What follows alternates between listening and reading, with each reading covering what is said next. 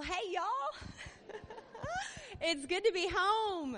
I love it. I love seeing all y'all's faces, and I follow so many of you on social media, but just to get the hug and the kiss, and the, it's just so wonderful. Did I hear that there is an Alyssa from Kansas City in this church? Where is she? Oh, Kansas City would have been so much cooler. I'm Alyssa from Kansas City.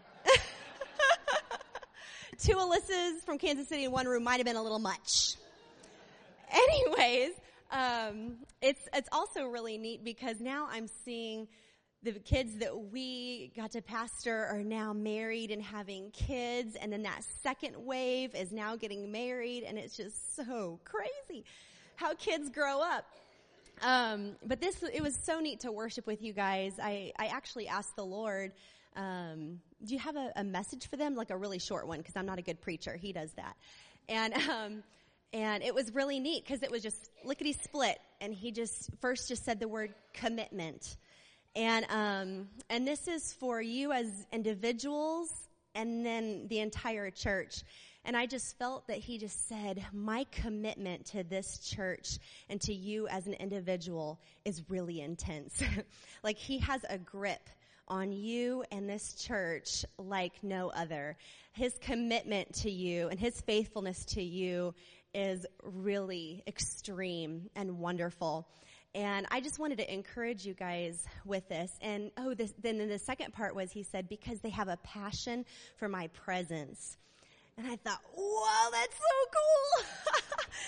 and of course, I know that from when we were here. I, I know the passion for his presence is strong in this place. But that was really neat that he wanted to highlight because of your passion for his presence. He is totally 100% committed to you.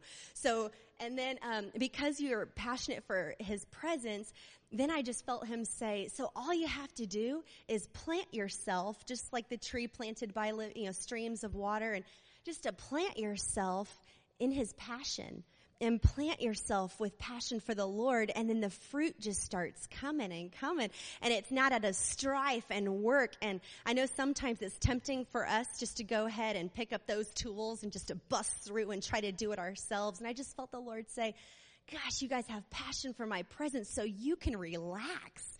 You can enjoy and watch me, watch what I do in your life in your life in your life in the church as a body. So be encouraged. God is here and he is faithful and he is so stinking committed to you guys. I got a chance to feel just a smidgen of his commitment for you and it blew me away. So thank you all for having us here. Judy, you want to say anything? Ronnie, you want to say anything? No? That's hot. Um, so leaving Living Stones and going back to our hometown was um, a little bit scary and very exciting, um, but just believed that the Lord is smart, right? And he's incredibly smart, and so he began just to open up doors for us. And we're in the moving truck, and as a responsible man, I'm asleep and Alyssa's driving. Um, and we're moving and we're driving through the night and we're coming back to, uh, to Fairmount and she's just praying over this next season of life and what God may have for us. And she sees the town of Fairmount as if it had arms. It, it rose up and it just opened up its arms to us and said that we are excited for you to come home. Welcome home. We celebrate your return. And we've had nothing but open doors and open arms um, in that. And, and just, I'll tell you, just a, a moment of the Lord's favor is so much more so than you just trying to grind and beat your head against the wall. And so what we have done is we've really operated from a place of rest and just believe that the Lord will build his house. I don't know, maybe I'm the crazy one, but the Lord will build his house. And if you were trying to labor, we're laboring in vain um, because he, he can do it, and he's really good, and he's really smart at those things. And so he's just opened up these doors. We got this little Quaker church. We call it our geriatric congregation. Um, we got this, I mean, they're just a bunch of older people. Uh, the average age is deceased. And uh, we just get to come in and and just love on them. And uh, it's it's a church that was founded in 1851. Um, they've been around, and some of them are still there. The founders are still there. Um, we're talking 80 and 90 year olds. Henry Wayne, he's about to turn 100 years old in October. It's unbelievable um, what we're dealing with. But I'll tell you, you want to know the purpose and the passion and the meaning of life. You get around some of those people, and man, you start getting perspective real quick. When you see regret in someone's eyes, or you see the, the rejoicing on the other end of someone's life, wow, that kind of, you're able to, to lock in on what really matters. And so, as much as we've given to them, we feel like we've just gotten back to where we've really been able to, to soak in what life is. And so, we just dove headlong into the community. And so I started uh, coaching at my high school, um, coaching basketball, uh, lead FCA and Bible studies in our school. And the, and the, schools are just wide open to us. What do you want to do? What Bible studies do you want to have? What classrooms do you want to open? Can we give food to you? Can we open up the, yeah, it's unbelievable. We have we have prayer going on in the locker room. We have prayer uh, in the gym before games start. A student will walk up, grab the microphone, and say, God, we just honor you in this place, and all things are for your glory. And so, even as we go into this game tonight, we just pray that your presence would be here.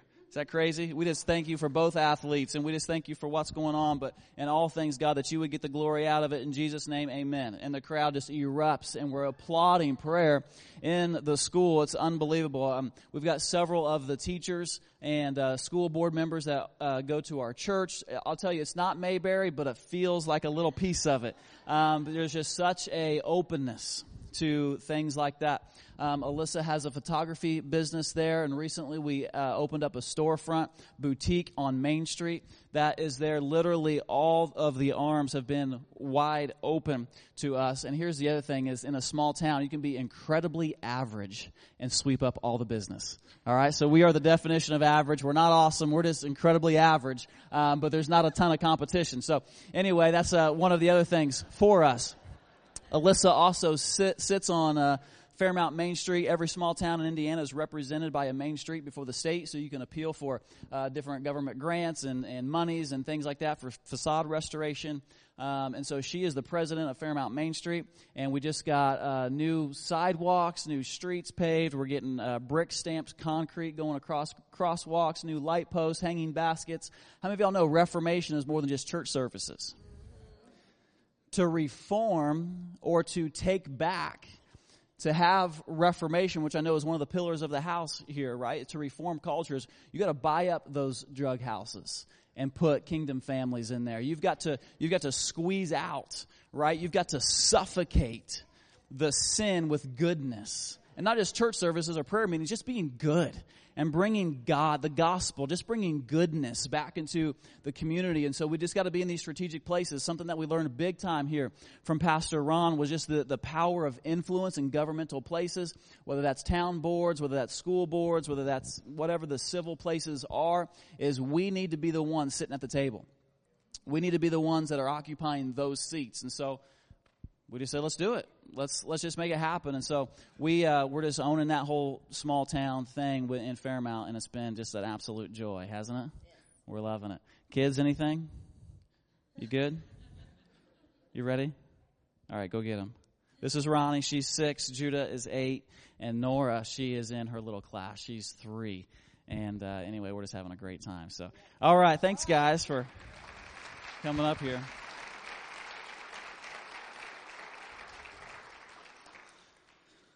Um, man, I'll tell you, it has been seven and a half years since I've stood on this stage. Um, and it's pretty awesome and humbling to, uh, to come back to the house. It's a special thing. Um, and how many of y'all know whenever you've had something for so long, it just kind of loses its specialness because it's no longer special, it's actually normal. Um, for me, this is special because this isn't normal to be here, and so I'm just I'm just feeling that piece of it. I love seeing Andy, the Iron Man Andy. I love seeing 3G sitting back there. I love seeing Hannah over here, and she's got she's just pumping out the estrogen in her family. Saw Noah earlier. I'm like, Noah, are you like seven? He's like 14. I'm like, what? How in the world does that stuff happen? I guess it happens. It's just called aging. But anyway, um, big couple months here in the church, right? With the the shifting from the founder um, to the son, And uh, not that it wasn't already in process, but it's in its fullness now. Um, we were up here for Pastor Senior's funeral, and uh, I could have just sat for the rest of the day and just heard the stories of that man. And uh, and Beth, she's a rock star, speaking about her dad. And in one moment you're you're laughing, and another moment you're crying, and, and she's talking about my dad, who's the coach, and you know, for everybody else, he's their pastor or their mentor, or he's the leader of the Wolverines, or he's. But for me, I get to call him dad, and to have the legacy of grandkids standing around, that's just rare. That's just a treasure. Um, and there's still a piece of the founding of the membership here in Miss Carroll. And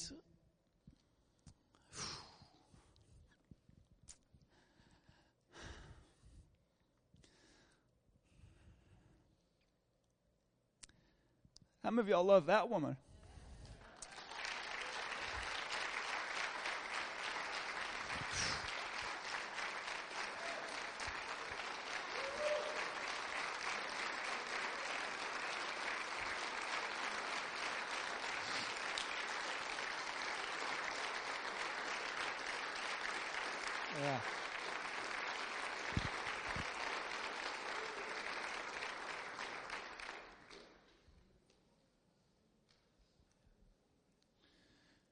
You know what this place does more than about anywhere that I've seen is that the culture of honor is pretty high level.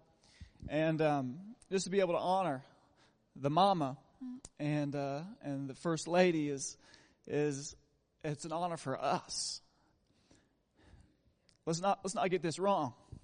Let's not get this backwards. It's not just about her. It's an honor for us to serve her and to esteem her and, and you just don't understand the kickback.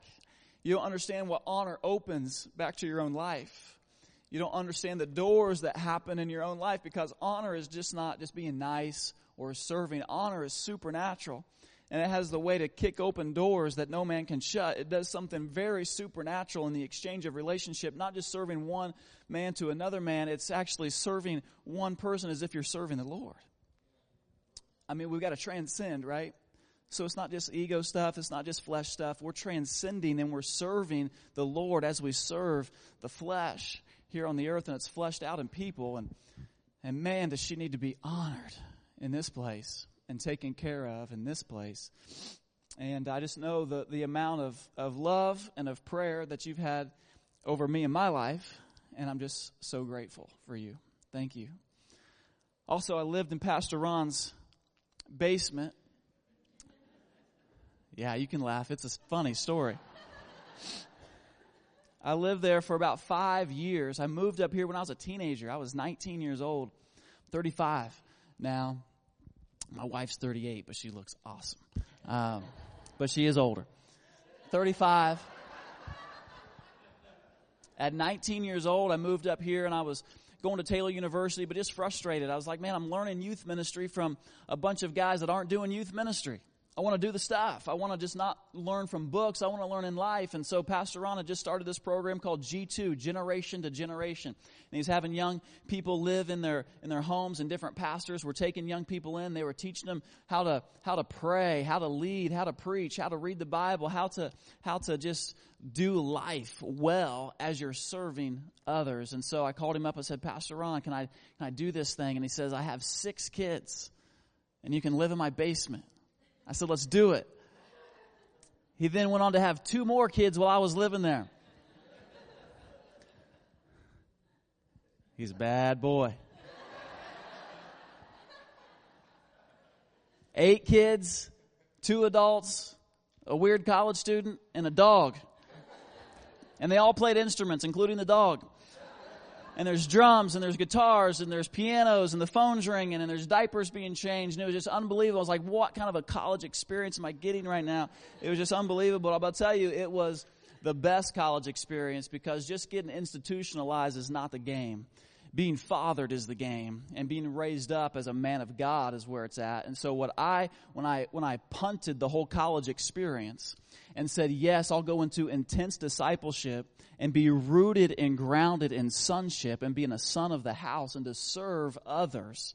We actually printed uh, sweatshirts and sweatpants for our college experience, and on the butt of the pants it said "Die, die, die" on the bottom of the pants because we were just laying our life down in service. But I'll tell you, whenever whenever I, I, chose to punt the system and to say I'm going to come into sonship, that was the game changer in my life.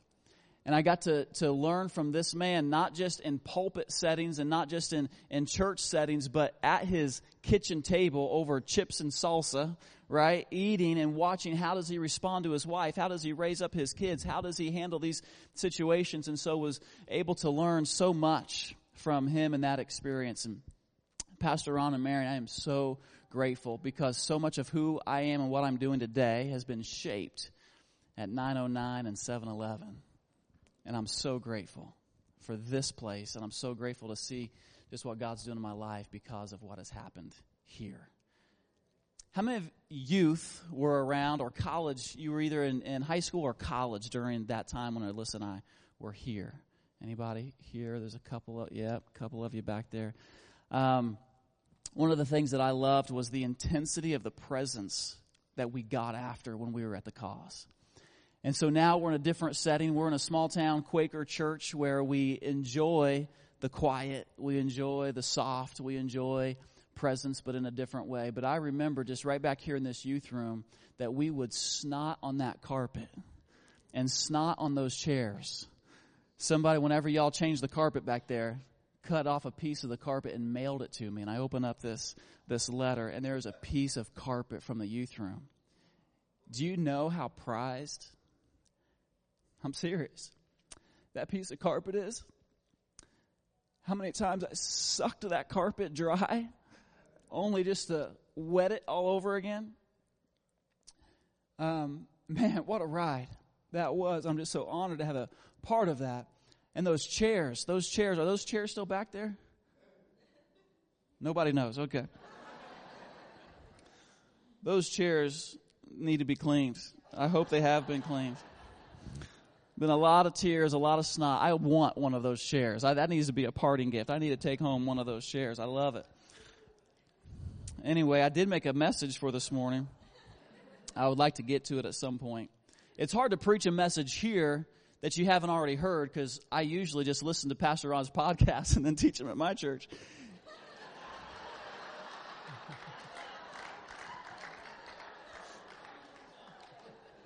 And I'm and I'm not joking. Pastor Ron was actually the youth, the youth pastor at the church I grew up in. And uh, whenever he left Tipton to move up back here to be with his dad in ministry, I was just coming into uh, youth ministry whenever he rolled out. And so I actually got to experience just the end of my teenage years here, him being my youth pastor. Um, and so, and he still is a pastor in my life. I call him up and I just say, Pastor Ron, what do you think about this? What are your thoughts on these things? And and uh, isn't it awesome to be able to become a youth again and just sit at the feet? I could listen to that man talk about anything.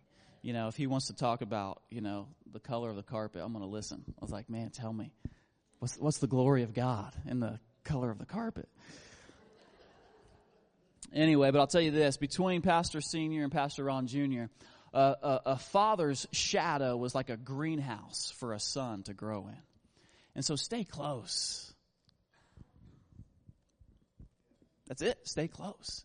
Get, get all up in there as close as you can to that shadow because that is a, such a healthy place for sons and daughters to grow in. I love this series on life giving relationships. This has been a life giving relationship for me that I never want it to end. And not just with the Johnson family, but with the Living Stones family. This place brings us so much life. And I listened to the messages this week from Andrew and, and from Ronnie. I actually got to talk on to the phone on Ronnie. Uh, talk to the phone on Ronnie. I talked to Ronnie on the phone this week and uh, just got to connect with him and uh, and Aaron's message and Pastor Ron's message on life giving relationships. And so it's just been really, really enjoyable. Have y'all enjoyed this series at all? It's been good. It's been good. I'm going to jump in here, and I'm in uh, Acts chapter 16. If you're there, go to Acts chapter 16. It's also going to be up here on the board. If you're using Siri, just say Siri, Acts 16. Let's do this. Here's what happens is, uh, is Luke is writing this book. This is the second book from Luke and he wrote his own gospel story of Luke and now he's writing this and it's Luke was really a researcher. He was a doctor sort of men- mentality as far as how he approached. And so he was, he labored over how to uh, relay this truth of what was going on in the foundings of the early church. And we believe this to be somewhere around uh, 62 AD, something like that, when this is all happening. So Paul and Silas, the story goes, are, are moving through the land and there's this demon possessed girl that comes up and she's constantly uh, uh, speaking who these guys are and, and she's saying, these are the guys that are preaching the good news and they're going to try to pray for you and try to heal you and do all these sorts of things and follow them around for many days is what this says. And it says that Paul became annoyed. How many of y'all just find some people in ministry are just annoying?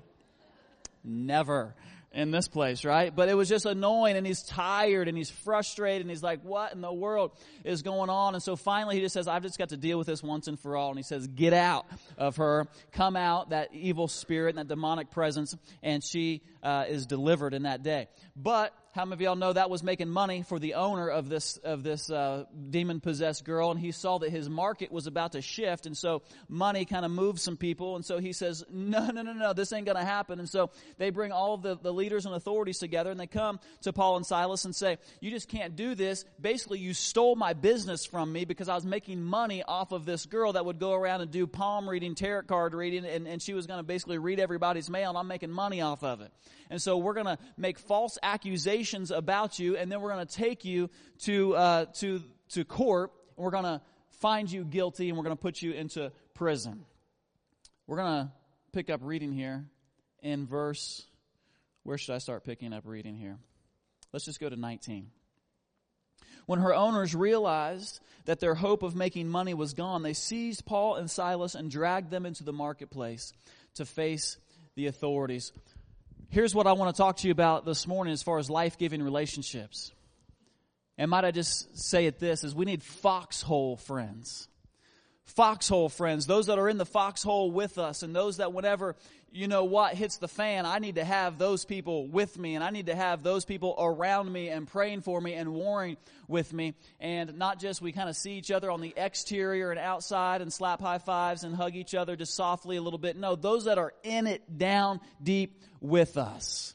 And one of the things that we get trapped in, I believe, is the difference between a short lens and a long lens view of how we see life. And we need to have those people that are able to come in and help us see the difference between a short lens and a long lens in life. If Paul and Silas were, were rattled by every bump in the road, every little thing, little hiccup that came along, we just got stuck into the short lens of what is happening right now in my life. Life could be incredibly discouraging at every little bump in the road, but not seeing the long lens of where this thing is going. And we need to have people that are in it with us for the long haul. Not just short little relationships that I can get whatever I can out of it because I just need it right? I'm working this friendship so what I can get off of it. But the long lens of the longevity of the relationship is what I love so much about here at Living Stones as well.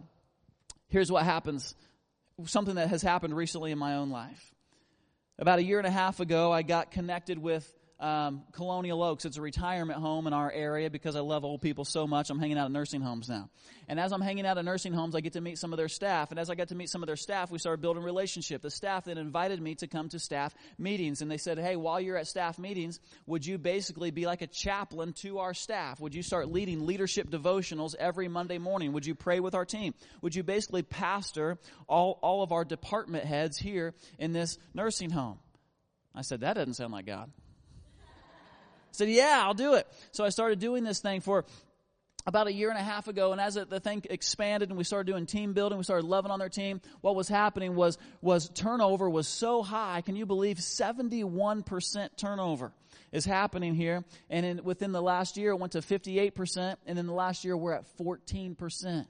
People don't want to leave. People are saying, I want to stay. CNA work is hard work. Any CNA nurses in the house, you know what is up in that world. And so it is tough. It is hard work. And so, and the market is just amazing right now. So I can go get a job anywhere making just as much money and not doing as hard of work. And so the, re, the turnover is so incredibly high. So we've made this culture so fun and so life giving and we love Jesus and people are staying a part of this. One of the administrators that I was talking to, I, I had, I had met him only the second time that I had met him, and he starts sharing with me. He says, um, my wife and I, we had uh, twins, and what happened in on in this twins is the, is the one of the babies continued to grow, and the other baby wasn't growing, and so we just kind of had to make a decision on what to do. And he kind of says it with regret in his life, and he never went on to say what had happened to that baby, but he just kind of led me to believe, and we just kind of had to make that decision. And he said, so then we just kind of rallied together and we kind of worked through that. And so then we had to, we moved on. We were going to have another baby. And what, whenever we had the, the, uh, what's it called? Not an x-ray. Ultrasound, thank you. Whenever we had the ultrasound done, they come to find out that they got in there and they found that there was a, a disease that the baby had. And so we just kind of wrestled back and forth. And so we just decided just to, just to end it. And so we went in and we, and we took the baby and we had an abortion asked the question, Did you guys want to have a, a big family or just have the, the one daughter? He's like, I just wanted to have a huge family. All I ever wanted was to have a big family. And he says, But my wife, she's so jammed up now. She will not go there and she doesn't want to have any more kids. And because they had this abortion just totally locked him up. And I'll tell you, because we get locked in on a short lens, we make decisions right now.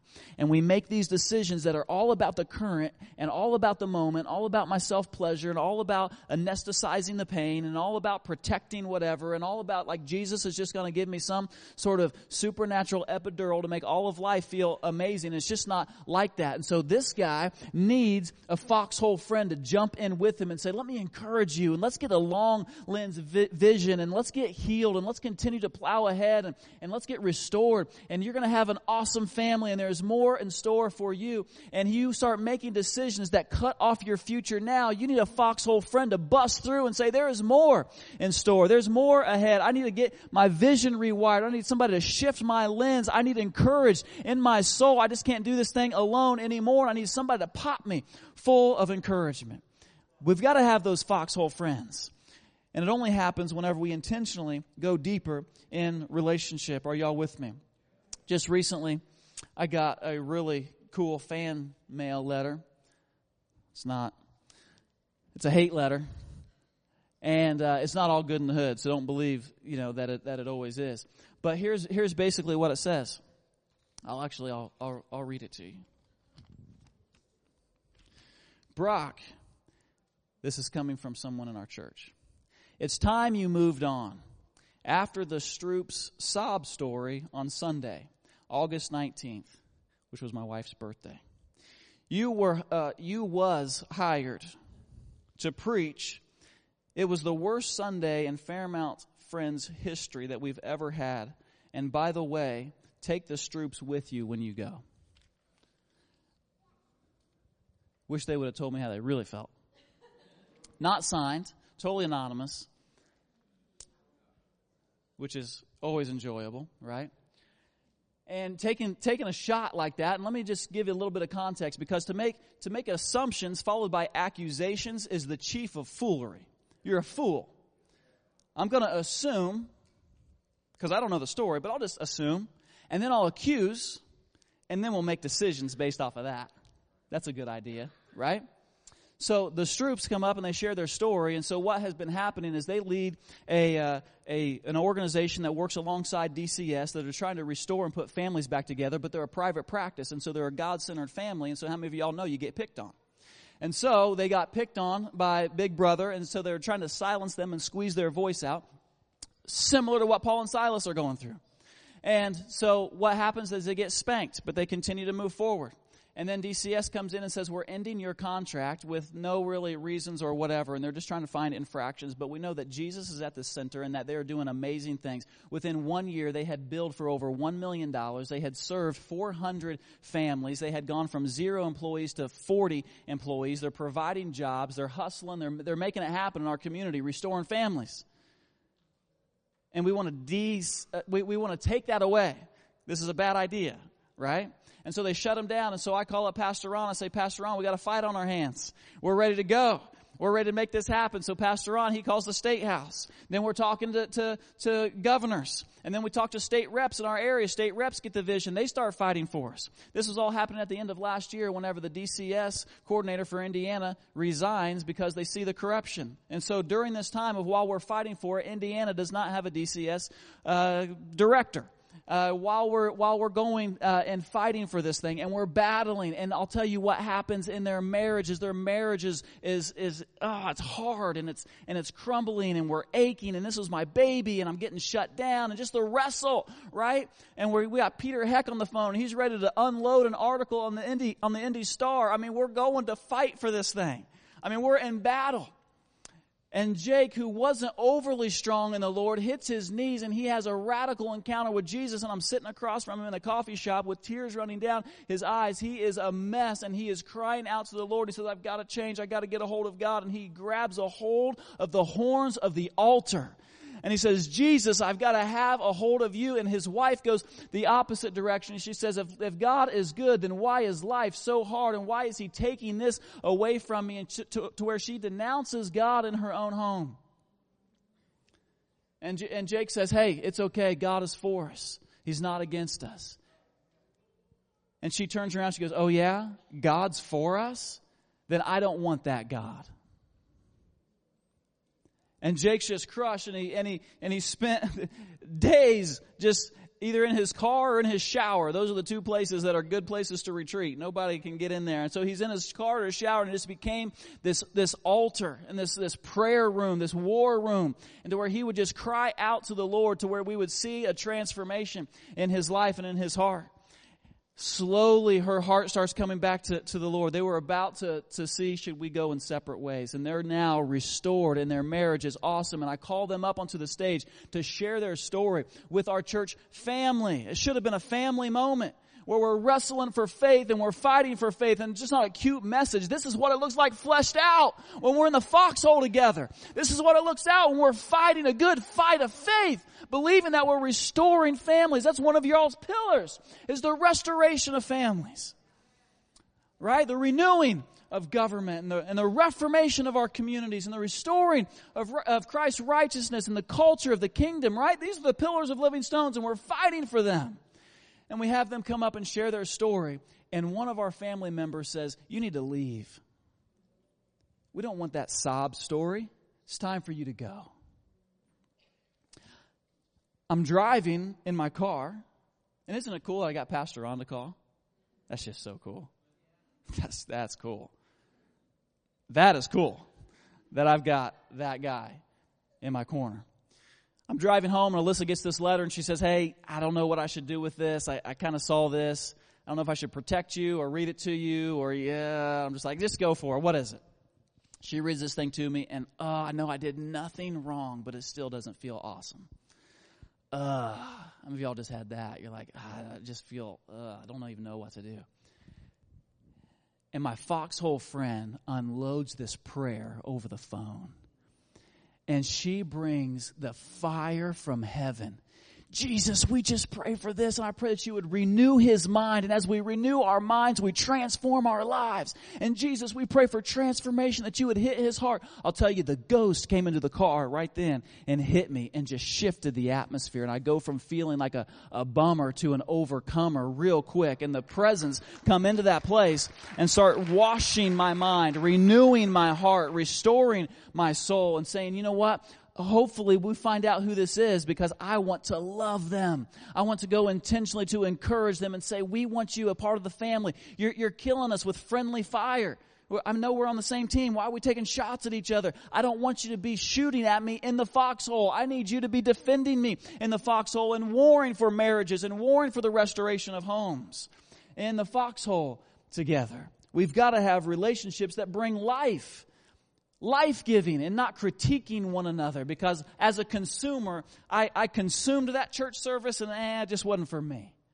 Eh, I didn't get enough out of it. we hired you to do something else, not restore families and then have them share about it. We don't want that. We want you to be a puppet up on the stage. Entertain us. Give us your little three points in a poem. Because we want to go back to our cute little small town and eat our fried chicken and be safe.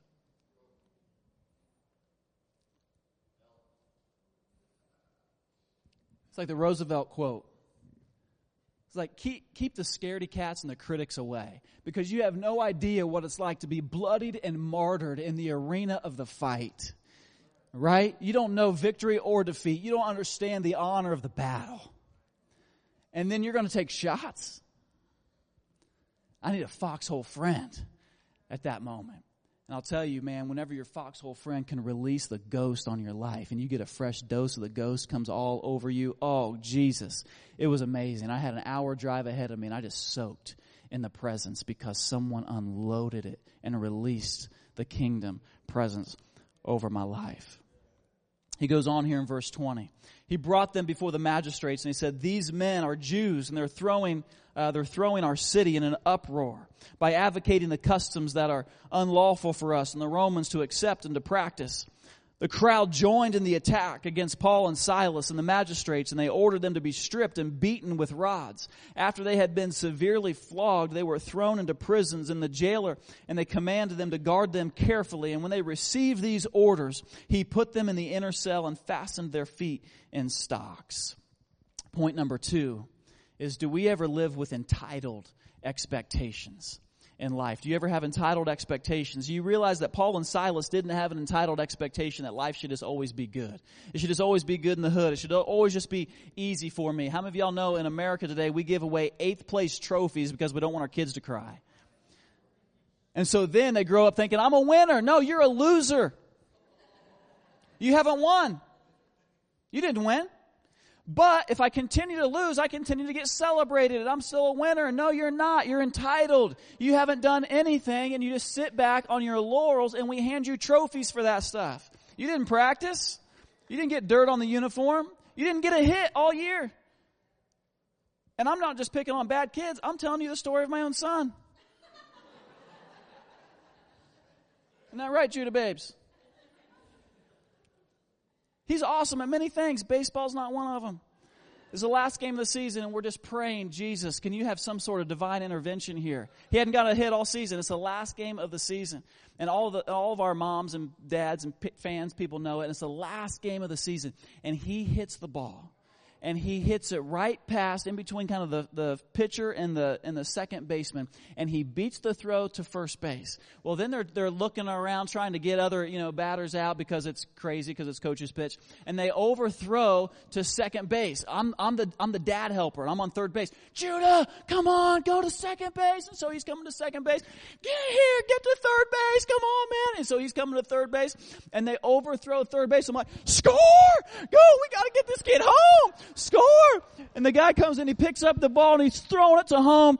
And just as they catch the ball and they go to make the tag, Judah crosses home plate. Yeah, he scored! As soon as he hits home plate, he turns around, runs right back down the third baseline into my arms and I catch him and we're like dancing around. It's like his birthday and Christmas all wrapped in one. It was a moment. We celebrated once that year. We were bad. We were terrible. He got a trophy for that. It was a terrible idea, but he got a trophy.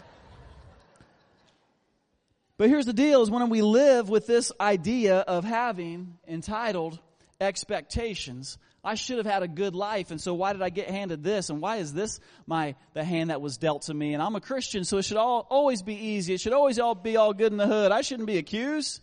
I shouldn't have to go through it. I shouldn't have to, right?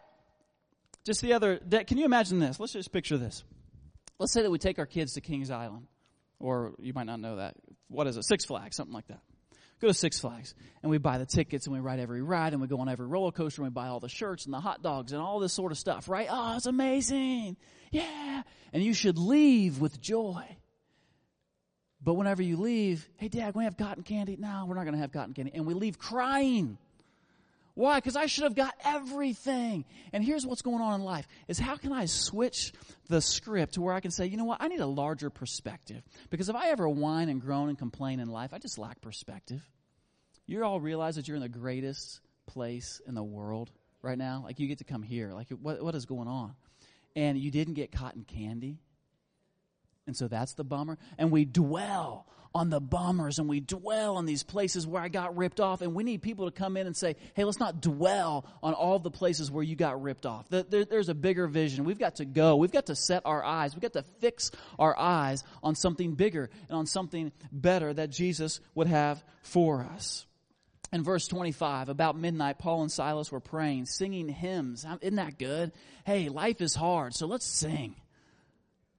We just got thrown in prison, so let's rejoice.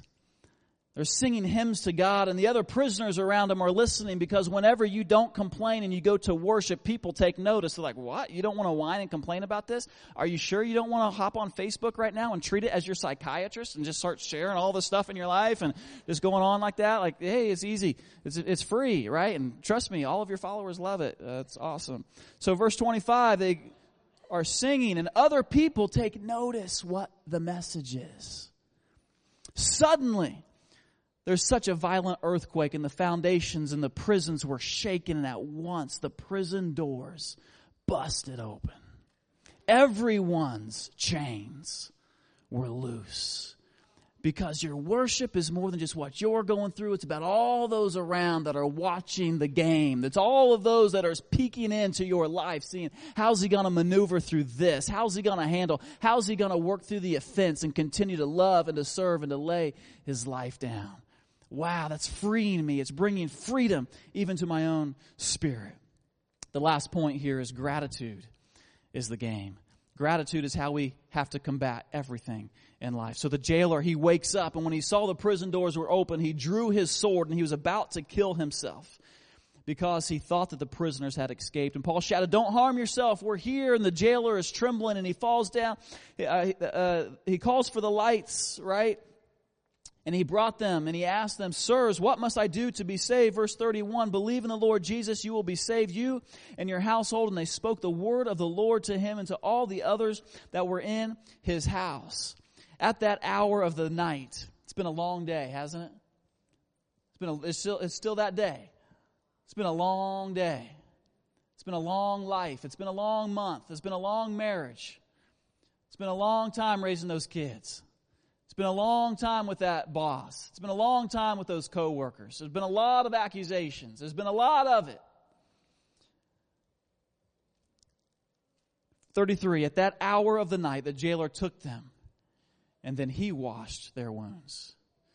God flipped the script that the enemy begins to become the servant. Then immediately he and all of his household were baptized. You accuse me, I bring redemption to you the jailer brought them out into his house and he set a meal before them and he was filled with joy because he had come and he had believed in God. He and his whole household, and when it was daylight, the magistrates, they sent the officers to the jailer, release those men. The jailer told Paul, the magistrates, they've released you, you now go in peace. And Paul said, wait a minute, wait a minute. Uh-uh. Nah. No, no, no, no. Paul said to the officers, wait a minute, they beat us publicly without a trial. And even though we are Roman citizens and they threw us into prison and now they want to get rid of us quietly? They want to sneak us out the side door? No! Let them come themselves and ha- and they will escort us out of here. The officers reported this to the magistrates. And when they had heard what Paul and Silas had said, and they were Roman citizens, they wet their loincloths And they came to appease them and they escorted them. How about this? Those that accuse begin to appease. How can I please? And they are backpedaling. Whew. Hey, vengeance is the Lord's, y'all. Come on, it's not ours. Just love. You have one duty, and it's just to love, just to encourage, just to bring life. The Lord will get it. He's got it for you. They came to appease them. They escorted them out of the prison and they requested them to leave the city. And Paul and Silas, they came out of prison. They went to Lydia's house. But check this. It's where they met their brothers and they met with their sisters and encouraged them. And then they left. Don't leave without the encouragement. Don't leave just licking the wounds and just keep moving forward. For some of you, just had one big inhale in life. I'm just going to pull myself up by my bootstraps. I just got to make it happen. It's got to do whatever it takes. Here's the deal is don't leave without having those around you that are speaking life, that are going to bring encouragement, that are going to encourage your heart and lift your head, saying, Come on, baby. Run, baby, run. You can do it. You've got what it takes. Recently, there was a pretty big tragedy that happened in our family. My brother in law is driving in Kansas City and he's taking his three kids to school. And as he's driving, there's another lane of traffic that's getting ready to turn left. Well, one guy doesn't want to wait anymore. So he pulls out and he's going to go around the traffic just as Jason is pulling up. The car pulls in, hits Jason, goes across traffic, straight into a metal telephone pole, light pole. Jason goes through the windshield. Caden, his son, who's sitting next to him, goes into the to the dashboard, breaks breaks his arm. Two daughters in the back seat. Elise, who was eight, Hope, who was five at the time. Both of them, with such impact, go forward and had such severe whiplash that they broke their necks, and Elise's face went into the back of the headrest, completely smashing her face, her neck, and also Hope broke her back. Elise died at the scene. She was eight. Hope is now paralyzed from the waist down, all of her bowels, her legs, feet. She is paralyzed in her hands and fingers. Um, but she lived. And this girl, the perspective, she doesn't have short, short lens perspective. She's got a long lens perspective, and she's five. She doesn't feel like she's entitled to anything else. This is the hand that I was dealt. And she's got foxhole friends around her that are challenging and contending for gratitude. To be grateful in the midst of suffering. Can I show you a video of hope? Can we check in on what's going on with hope here? Let's see this. Ladies and gentlemen, boys and girls, the princess of Kansas City's inner city and the metro area's overwhelming conqueror of difficult situations.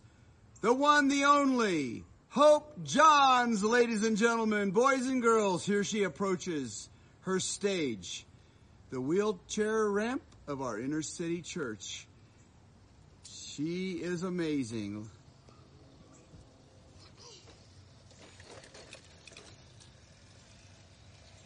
Hello, Hope Johns. Yes. Today I'm going to be singing the national anthem. Today I bring joy and spring to my favorite life.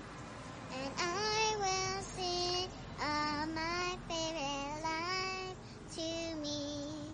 And I my favorite song. This will be my favorite life to be my heart. And I will sing my favorite song to be my favorite praise.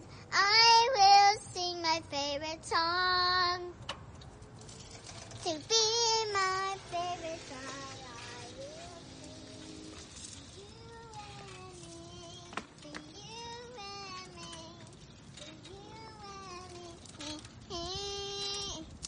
So I will sing my favorite songs to my favorite king. Hey, bravo! That was amazing. Take a bow. Yes. And now she exits from her wheelchair stage. Yes.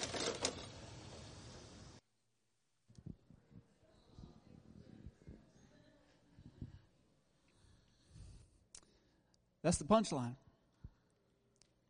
That's it right there. I don't, know how to complain after that. Tell me, what do you got going on in life that you can complain about right now? I don't know how it gets heavier than death and paralyzed. And they got both of them. And so, what we're going to do is we're going to sing our favorite song to our King. What she's going to do? We're just going to sing our favorite song to our King. Paul and Silas, what are you going to do? I think we're just going to sing our favorite song to our King. We're just going to sing. We're just going to worship. Yeah, but life is hard and, and, and this and that, and what are you going to do? I never see Paul and Silas complain. Never. I never see him pointing fingers. Oh, my life is hard because, because my mom, well, if my brother would have, it's Trump's fault. It's everybody else's fault. No. No, it's not. What happened in that accident was not Jason's fault. But what happens with his family is his responsibility. There's a huge difference between fault and responsibility. Maybe what happened in your life, maybe it wasn't your fault. But you're responsible for your life right now. You got to get people around you. You got to get some foxhole friends. You got to start encouraging others. You got to start bringing life. You got to start singing a song. And rather than pointing the finger and accusing everybody else, and I don't like this, and I should have got that, no, stop it. Get your face in the, in front of the throne of God and say, Jesus, this is where I get my joy. Not down here. I don't get my emotions from here. I transcend and I fix my eyes on the author. He's the one writing the story. And the finisher, he's the one that's going to close the deal. And here's the deal. The story isn't finished yet. So don't give up mid-story. Don't walk out in the middle of your story. Jesus isn't done with your story. And here's the deal. Even what has been taken away from you, if you can't bow with your waist, you bow with your head. If you can't walk with your legs, just do circles in your wheelchair. You do whatever it takes to bring glory to God in your situation because He is not limited to your situation. He transcends, He overrides, He overwhelms all of our situations to where He gets every ounce of glory squeezed out of your life. We're in the foxhole, friends, and we've got to rally around one another and encourage each other and say, in the midst of it all, I will keep my eyes fixed on the hill. Where does my help come from? Comes from the Lord. And a day in the presence is better than a thousand days elsewhere. And so I sit and I fix my gaze. And all of the critics get really quiet in the presence. Because in that place I find joy. And in that place I find hope. And in that place I find my peace and my rest. And I come from a place of rest, not worry, not anxiety. I'm not losing it. I come from a place of knowing who I am because of who he says I am and the friends that I have in my life that are speaking that life into me. Would you all stand with me this morning as we close?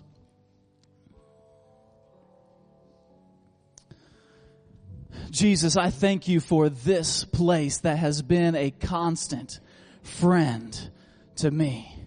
I thank you for Pastor Ron who has told me many times that I am personally committed to your personal success.